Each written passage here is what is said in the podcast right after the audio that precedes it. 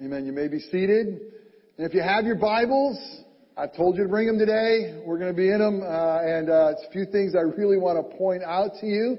Uh, if you have your Bible, turn with me in the Gospel of John, and we're going to be in John 7 and 8 and in other places in God's Word this morning. So, give me liberty or give me You've learned it, haven't you? Give me liberty or give me death. Uh, really an incredible uh, American phrase that many of us have learned and known.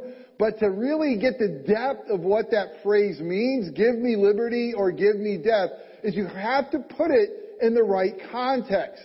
What was the context from which Patrick Henry would utter the words, give me liberty or give me death. It's a quotation that's cited back to Patrick Henry from a speech he made in the Second Virginia Convention on March 23rd, 1775 in St. John's Church in Richmond, Virginia.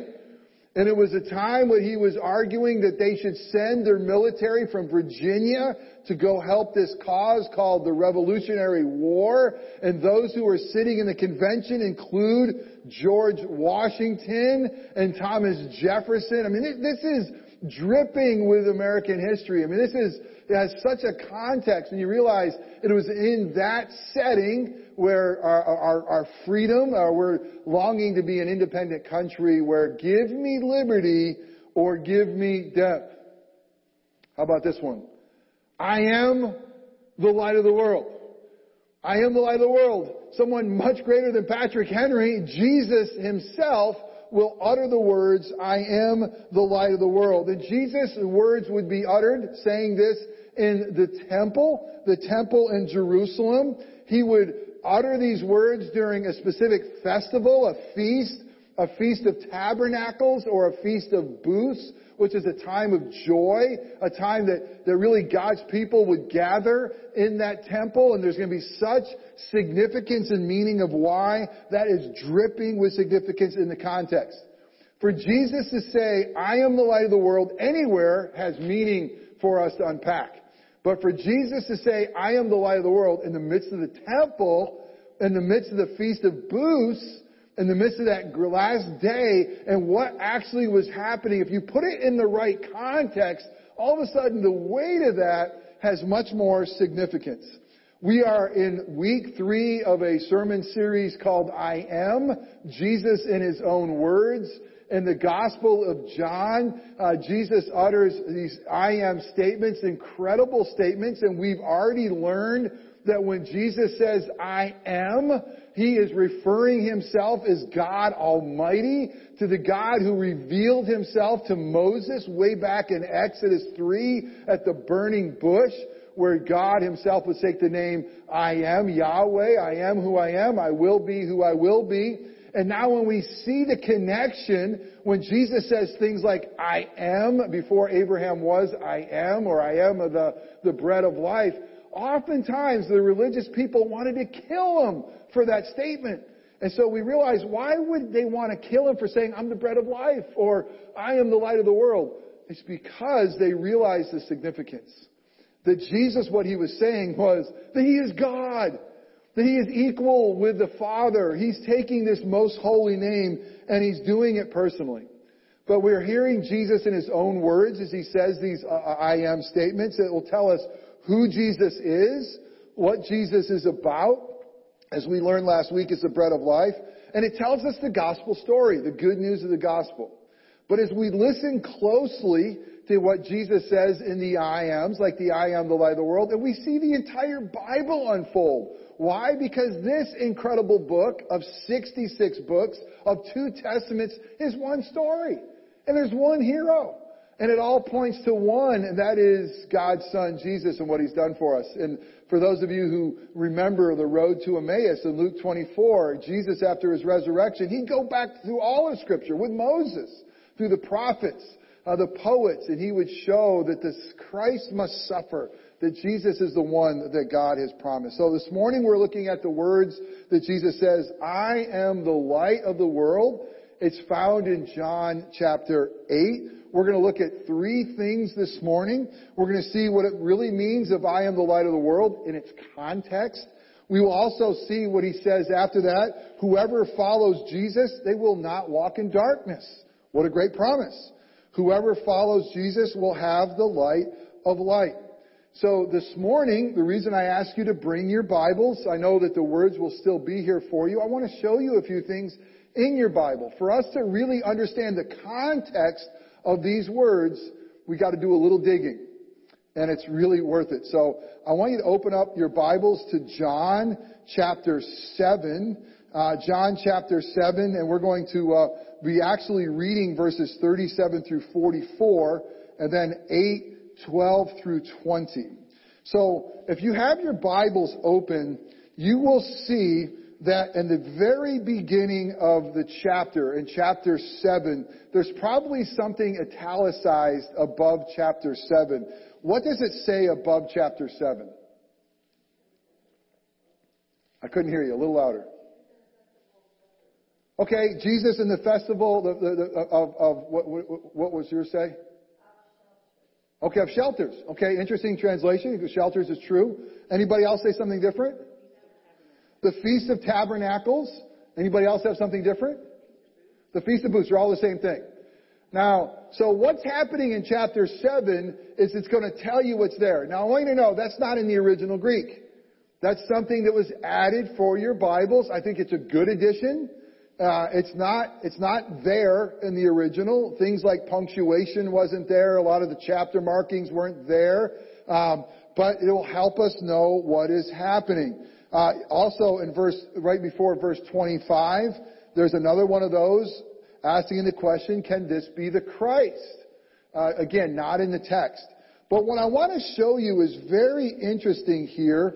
Um, Jesus is in the temple. Uh, he that's a whole chapter 7 is him in the temple. But I want you to get to the end of chapter 7, right before chapter 8. Does anybody have a footnote there? What do you see? Interesting. Okay, so does everybody's Bible have that? I would imagine yes. Everybody's Bible probably says the earliest manuscripts do not include this story. Now, let me get to chapter 8 and verse 12. We're going to look at that Jesus is the light of the world, but at the very end I'm going to read, it's going to say that Jesus is in the temple. So, in verse chapter 8, Jesus is in the temple. Chapter 7, Jesus is in the temple. But all of a sudden, there's a story that is in there, great story, you guys know the story. The woman caught in adultery. He who hasn't sinned cast the first stone. But that story's out of place.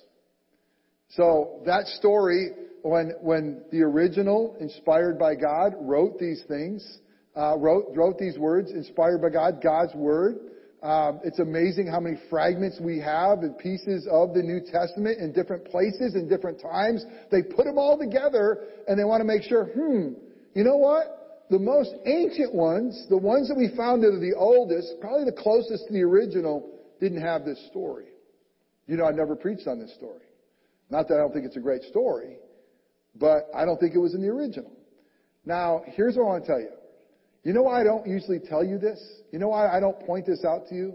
Because the worst thing I could do is make you suspicious of your Bible. And I want you to know you can trust God's word. Every one of us has a translation. Someone says it's the festival of booths. Someone said tabernacle or shelters. It's a good translation. But all of us have a translation. And so we have to kind of realize that. Let me tell you two other things before we move on. Here's one thing. Footnotes. Always look at the footnotes. I remember going to seminary. I love this. And I had so many professors that were on translation teams. And they would say that when the linguist argued over and over and over, what does the Hebrew mean here in the Old Testament? Or the Greek mean in the New Testament? And the semantic range of Hebrew and Greek are different than they are in English. It's just a little different. Just like any other language. When they couldn't agree that it exactly meant this, they put a footnote in and said it could also mean this. That's what I remember a professor saying, that's our integrity. That's why we have footnotes. Pay attention to those. Those will be helpful. Now, how many of you have a Bible that has commentary on the bottom? Maybe somebody, okay? Now, let me tell you a word about those. Be careful. That's not God's Word. As a matter of fact, I could probably look at your Bibles and I could ask you, whose notes are you reading? And I will be able to say some of them I trust more than others. I come from a Reformed tradition. The Bible I read with those notes are going to have Reformed understanding and tradition that I believe in is most true to God's Word. So when you read Scripture, let the Holy Spirit help you interpret that. You know, wrestle. The best way to do is look at one verse compared to all of Scripture. Let Scripture interpret Scripture as the infallible rule of Scripture. But you got to be careful if you just go right to the notes and read what somebody else says. That's what somebody else says. That's not inspired, right? And so but at the end of the day, God's holy inerrant word.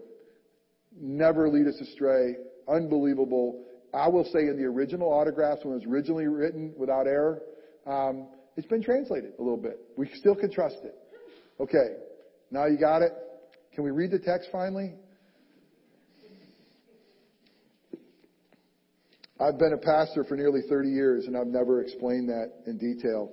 And probably because I was a little afraid a little afraid to let people know that there's some things in their Bible that they might not get confused with. But I really felt led that King's Chapel's smarter than the average bear. I'm telling you guys. So, so let's hear the context. The context of the word. Remember, the whole reason I'm going back to seven, I want you to hear, I want you to see the beauty and the context of Jesus saying these things. In verse 37, on the last day of the feast, this is the Feast of the Tabernacles, or the Feast of Booths. It's a feast of joy. Uh, it's the most joyous of feasts. It's a feast where they will celebrate the fact that God has provided, promised a Messiah. The great day, Jesus stood up and cried out, if anyone thirst, and I'm going to show you why he says this, let him come to me and drink. Whoever believes in me, as the scriptures has said, out of his heart will flow rivers of living water. Now this he said about the Spirit whom those who believed in him were to receive, for as yet the Spirit had not been given, because Jesus had not yet been glorified. Hit pause. The coolest thing is exactly where Jesus said these words, is where Peter preached on Pentecost, and the Holy Spirit promised in Joel 2 would be poured out on them right here. But let's keep going. When they heard these words, some of the people said, now watch what they say. There's a confusion. Who is Jesus? This really is the prophet. Okay, here's a cool thing. There was promised in Deuteronomy 18 that a prophet would come like Moses. So people were saying, this is the one that Moses talked about, the prophet that comes. This must be that one. Others said, this is the Christ. In the Old Testament, there was a promise of a prophet to come, a king to come, a priest to come. Uh, there was also a Messiah who would come. But some said, is the Christ the Messiah to come from Galilee? This Jesus guy's from Galilee. Has not the scripture said that Christ comes from the offspring of David and comes from Bethlehem? Where was Jesus born? Bethlehem. So they were like, wait a minute, he lives up there, forgot that he was born down here. The village where David was. So there was a division even in the temple among the people over him. Some of them wanted to arrest him, but no one laid hands on him. So you here you have, remember we talked about in the series, is, is he a liar, is he Lord, or is he a lunatic? Some will say he's a lunatic, some will say he's a liar, uh, those who, some will say that he is Lord. So the officers, uh, uh so I'm sorry, so let, let me jump to uh, uh, chapter 8, verse 12. Now we're picking up the story again. He's, he's, he is right there. Again, Jesus spoke to them saying, I am the light of the world. Whoever follows me will not walk in darkness, but will have the light of light. So the Pharisees said to him, you are bearing witness about yourself. Your testimony is not true. Jesus answered, even if I do bear witness about myself, my testimony is true, for I know where I have come from, heaven, and where I am going, but you don't know where I come from or where I'm going. You judge according to the flesh, I judge no one. Yet even if I do judge, my judgment is true, for it is not I alone who judge, but I and the Father who sent me. In your law it is written that the testimony of two people is true. I am the one who bears witness about myself, and the Father who sent me bears witness about me. They said to him, therefore, where is your father? This is them saying, we don't believe you have a father. Joseph might be gone by now. This whole thing about Mary and a virgin birth was weird to them, but they probably thought that he was a bastard child. So Jesus answered him, you know neither me nor my father. If you knew me, you would know my father also. Now listen to this. These words he spoke in the treasury as he taught in the temple but no one arrested him because his hour had not yet come. The grass withers, the flower fades, but the word of our God will stand forever. Praise be to God. Let's pray. Father God, you are the light of the world. Your Son has come to reveal that light to us. And so, Father, we ask that the light of Christ would shine on this broken sinner that God, it would shine on this congregation here in person and online. That God, that you would shine with such glory and brightness that you'd give us ears to hear your voice. That God, you'd shine your, your light into the darkness of our minds, that we would understand your word. That you would shine your light into the darkness of our hearts, that we would embrace your truth. That you would shine your light onto our past so that we could walk in a manner worthy of your name.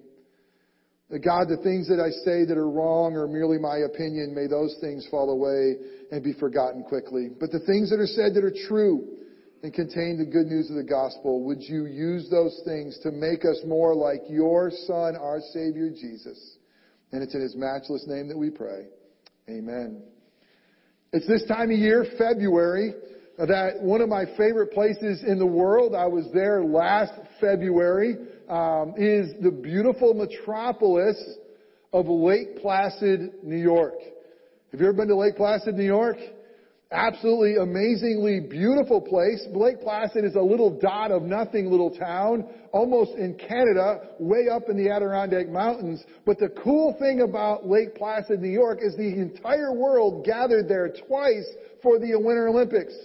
Some of you remember 1932, but all of you that are old like me should at least remember or young heard the stories of the 1980 Winter Olympics and what happened there. We'll get there in just a minute. But if you go to Lake Placid in the wintertime, there's something absolutely majestic about the place. It's on a lake, and on the lake it's frozen, and the dogs will be pulling sleds on it, and it's just a winter wonderland typically. And they have bobsledding. Where else can you go to go get a good bobsledding run in, right? And they have things like ski jumps. I mean, where can you go to see these people that have lost their minds go off the ski jumps like they're doing? And you have the ski races, and it's, it's like that winter wonderland, and they have an ice rink where a thing called the Miracle on Ice took place. And I have a life-changing story about that. I don't have time to share with you, but I have some scars and some joys about that. I can tell you later. But they have the Olympic torch. And so that's a cool place to go just to walk down downtown and realize this little teeny hamlet uh, was a place that was filled by the entire world. Well, in that context, the temple in Jerusalem was so much more grand. It was a place that, that God's people would go, and they would go for festivals, and they would go uh, for sacrifices, and there were specific, three specific festivals throughout a year that God's people were commanded to go. And so when we look at the context of what Jesus has said, we are told that this is the context is one of these festivals. That he is in the temple. Uh, in chapter 7, it is actually what's happening is the Feast of Tabernacles or shelters or booths, remembering the time where God's people lived in those after they've been set free from Egypt and, and heading to the promised land. Uh, and during this festival, you gotta get this, they didn't have an Olympic torch, but they had something incredibly cool in the temple. They had four 75 foot menorahs, oil filled lamps. I mean, just picture that. I mean, at the time, right? I mean, what would it be like to have a 75 foot oil filled um, lamp that they would light during the festival? So they would light these things. And, I mean, I mean, it was huge. It was like having four Olympic torches that would light up the entire temple area. And then they would sing and dance with great joy. But it would be so bright, all of Jerusalem, you say, man, Look what's happening up in the temple. I mean, look at that incredible light that is lighting up the entire city. What did Jesus say during that time? I am the light of the world. Interesting. But there's more. There's also a ritual, a water ritual during that, that, that time. The only festival that used a water ritual that they would pour water on the altar. And they would sing, they would say, this water is, is salvation, that through the waters God saves us, like through the Red Sea, right? And they would actually use the, the, the name like, like Joshua, that our God saves, and they would sing. And here's Jesus watching them pour the water. He says, by the way, I'm the one who gives you living water.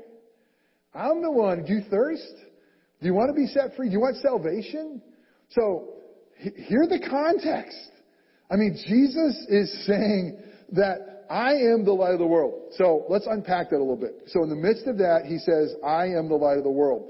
Do you know what they were thinking about? So when the Israelites come up to the temple and they see these four huge 75 foot menorah torches on fire, you know what they were reminded of immediately of God's redemptive story? Does anybody know what they would think about? It would be the pillar of fire. Remember the pillar of fire? I mean, God, God would lead His people for 40 years through the wilderness by a cloud during the day and a pillar of fire at night.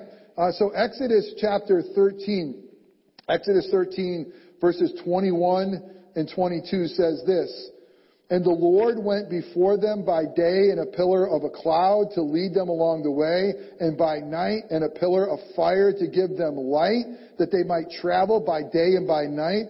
The pillar of cloud by day and the pillar of fire by night did not depart before the people. So here they go to the temple, and they see these huge, huge uh, torches, and he's like, man, this is what God used to guide his people to the promised land. And Jesus is like, I'm the true pillar of fire. I'm the one who leads you through the wilderness. I'm the one who leads you to the promised land of heaven. I'm the one who's going to take you home. But he says more than that. He sees they looked at these lights, they would say that remember, God made a promise of a Messiah. He said that for those who are walking in darkness, a great light will shine. It's Isaiah 9 2. He tells us that reality for those who are walking in darkness, a great light will shine. The people who walked in darkness who have seen a great light, those who dwell in a land of deep darkness, on them the light has shined. As they went into the temple, they were reminded, God promised us a Messiah is going to come. And again, in Isaiah, he will say in that same passage, for to us a child is born. To us a son is given and the government shall be upon his shoulders, and his name shall be called Wonderful Counselor, Mighty God, Everlasting Father, Prince of Peace. Jesus is saying, I'm the light of the world. I'm the true pillar of fire that leads you to the promised land. I'm the light of the world. I'm the true promised Messiah for those who are walking in darkness to have a light that shines. Jesus says, I'm the light of the world. I'm the true Shekinah glory that fills the temple. Now we got to talk about this for a minute. In 2 Corinthians 7, 1, and throughout scripture, you have this Shekinah glory of God's appearing. And let me tell you what that, what that is. Uh, as soon as the first temple was built and King Solomon finished praying uh, God's blessing over the temple, fire came down from heaven and consumed the burnt offering and sacrifices, and the glory of God filled the temple. You know what the temple was? At the temple was the place, the abiding presence of God. Now here's what we know about God. He's everywhere. He's omnipresent. The temple was a unique place that God put his presence. The place that he uniquely showed up, wanted to manifest his reality.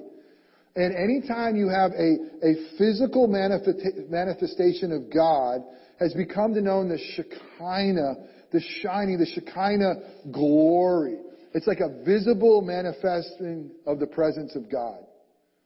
Well, anytime that the invisible God kind of becomes visible, anytime the all-present God becomes localized, they say that's the Shekinah glory. Hit pause, no extra charge for this. You'll not find the word Shekinah in your Bible, nor will you find the word Trinity. Those are things that God's Word teaches us. These are words that we help explain them. But here's the cool thing you don't want to miss. when he says, I'm the light of the world. This is unbelievable. He says, I'm the true Shekinah glory. I'm the true temple. What was the temple? The temple was a place where God and man met together. The temple was a place where you offered sacrifice for your sins. Jesus is the place where God and man meet together. Jesus is the place that offers the sacrifice that makes us acceptable in God's presence.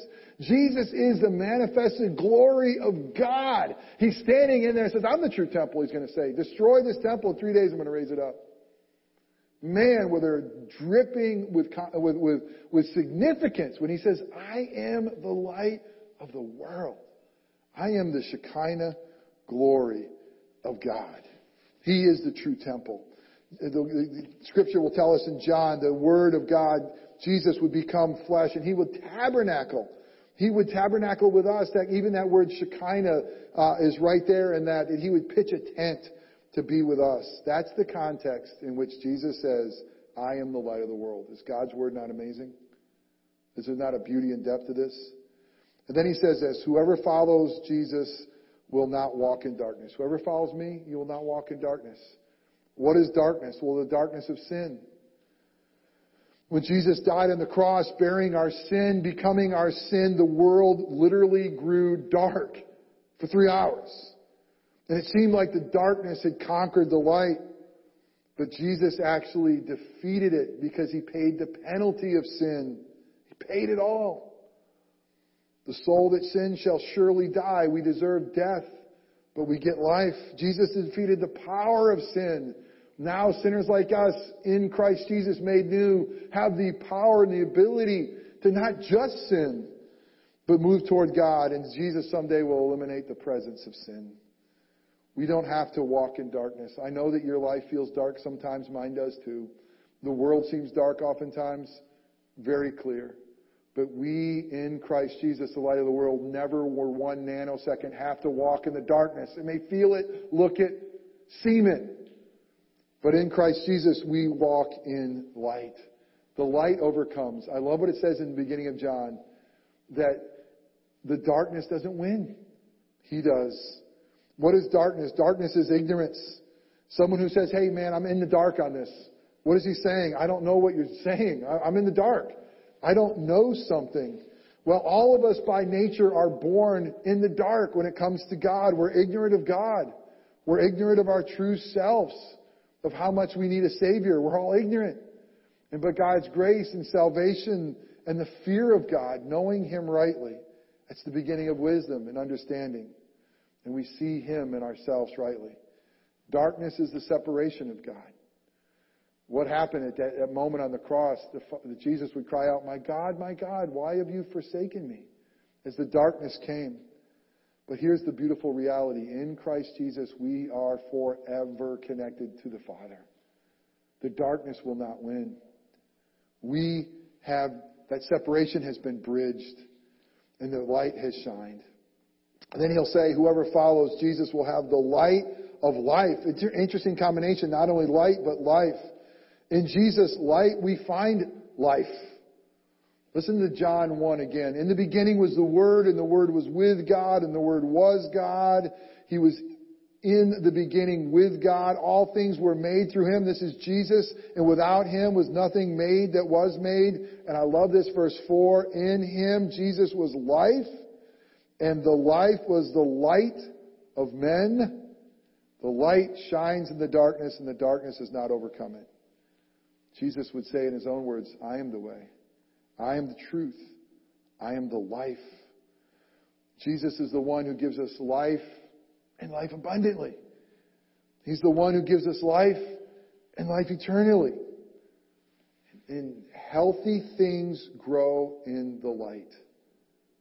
Scary things grow in the dark. Healthy things in your life grow in the light of Christ. Scary things grow in the dark. We need to have the light and life of Christ fill our lives. In Jesus' light, we find understanding. We not only find life, Psalm 36, 9. Listen to this, listen to this passage. For with you, God is the fountain of life, and in your light Do we see light? Did you see that? In your light, do we see light? This is basically saying this. In the light of God, in the light of who Christ is, in the light of God's Word, we understand ourselves. We understand our world. We understand our design. I love that. In God's light, the story makes sense. It's a Christian worldview. In God's light, we realize that we are sinners that are saved by God's grace in Christ Jesus. We realize we live in an amazingly broken world that Jesus is going to make new. We realize that we were created for the glory of our great God and the good of our neighbor. You know, I love the reality is, you, you know what we're like. If He's the light of the world, you know what we are? I think I got this from Andy Stan. No, it was, uh, it was, uh, who's that guy in Atlanta? Um, uh, really good communicator. Hung out with Stanley for a while. Um, we've heard him in some conventions. Uh, uh, Neglio, uh, Louie, Louie, Louie Giglio. Thank you for your help. Um, so Louie Giglio said that basically, if you think of the moon, the moon has no light in and of itself, right? The moon produces zero light. As a matter of fact, they say the moon is mostly dust. And the only time the moon shines is when it gets in the right alignment with the sun. And when it gets in the right alignment with the sun, it reflects the sun's light and it's absolutely beautiful, right? You've seen it. We're dust, but we don't get in the right alignment with the S-O-N, um, S-U-N. We get in the right alignment with the S-O-N. We get in the right alignment with the sun and this dust reflects the beauty of God. That's, that's, that's what we are to do. We reflect God's beauty. But what has the God of this age done? According to 2 Corinthians 4 4, the God of this age has blinded the minds of unbelievers to keep them from seeing the light of the gospel, of the glory of Christ, who's the image of God. For what we proclaim, Paul says, is not ourselves, but Jesus Christ is Lord, with ourselves as your servants for Jesus' sake. For God said, who, the God who said, let light shine out of the darkness has shone in our hearts to give the light and the knowledge and the glory of God in the face of Jesus Christ. You want to know God? You want to know His world? You want to know yourself? It's through the light of the gospel. And lastly, in Jesus' light, we do not fear. Uh, uh Psalm 27:1 says this, The Lord is my light the Lord is my salvation. Whom shall I fear? The Lord is the stronghold of my life. Of whom shall I be afraid? Again, as we read John 1 5, the darkness does not overcome. Hit pause. The darkness won't overcome in your life. It won't. If you are His, it might overcome you at some times, but the darkness will not overcome your relationship with God and the grace of God and the grip of God in your life. Darkness doesn't win. Light does. I love what Psalm 139:12. I told the kids this, even the darkness is not dark to you, the night is as bright as the day, for the darkness is as light with you. You know that our God is not up in heaven wringing his hands over our current situation. He's not wringing his hands over the pandemic. He's not wringing his hands over your life, my life. He is in complete control and he knows the truth. The light will shine and the light will prevail. Give me liberty or give me death. Great saying. Give me Jesus or give me death. A biblical saying. In Jesus we are truly set free. In Jesus we are truly made alive. In Jesus we truly have life. And in Jesus we truly have light. Give me Jesus. Where are you? Where is Christ Jesus? Is the light of the world shining upon you? Have you aligned your life to reflect His light and beauty? If not, may today be the day that we move into the light. Amen? Let's pray. Father God, again, we're in the deep end of your word. We thank you for it. And God, we, we thank you for the fact that all of your word is God breathed, all of your word is useful for teaching, rebuking, correcting, training in righteousness. We, we thank you that, God, you've given us your word, that you didn't take away the characteristics of the men who wrote it. Um, as you read your word, I could hear, oh, that's Paul or that's Peter, or clearly that came from Moses. But God all whispers your name. Even as, as we trust by faith that those who wrestled with which books of the Bible belong and, and where things belong, that God, you, you've preserved it for us, that we can trust it. But God, we thank you for the light that pours out of it, that your word is a lamp unto our feet and a light unto our path. God, we, we ask that the light of Christ would shine brightly upon each one of us, shine brightly upon King's Chapel for your glory, that we would align ourselves up with your Son, the light of the world. Jesus, what great words. And when we realize where you were, when we realize what was happening around you, we realize really the depth of what you said. How courageous, how bold, but how true and how real. O light of Christ, shine in our darkness for your glory, we pray. In Christ's name, amen.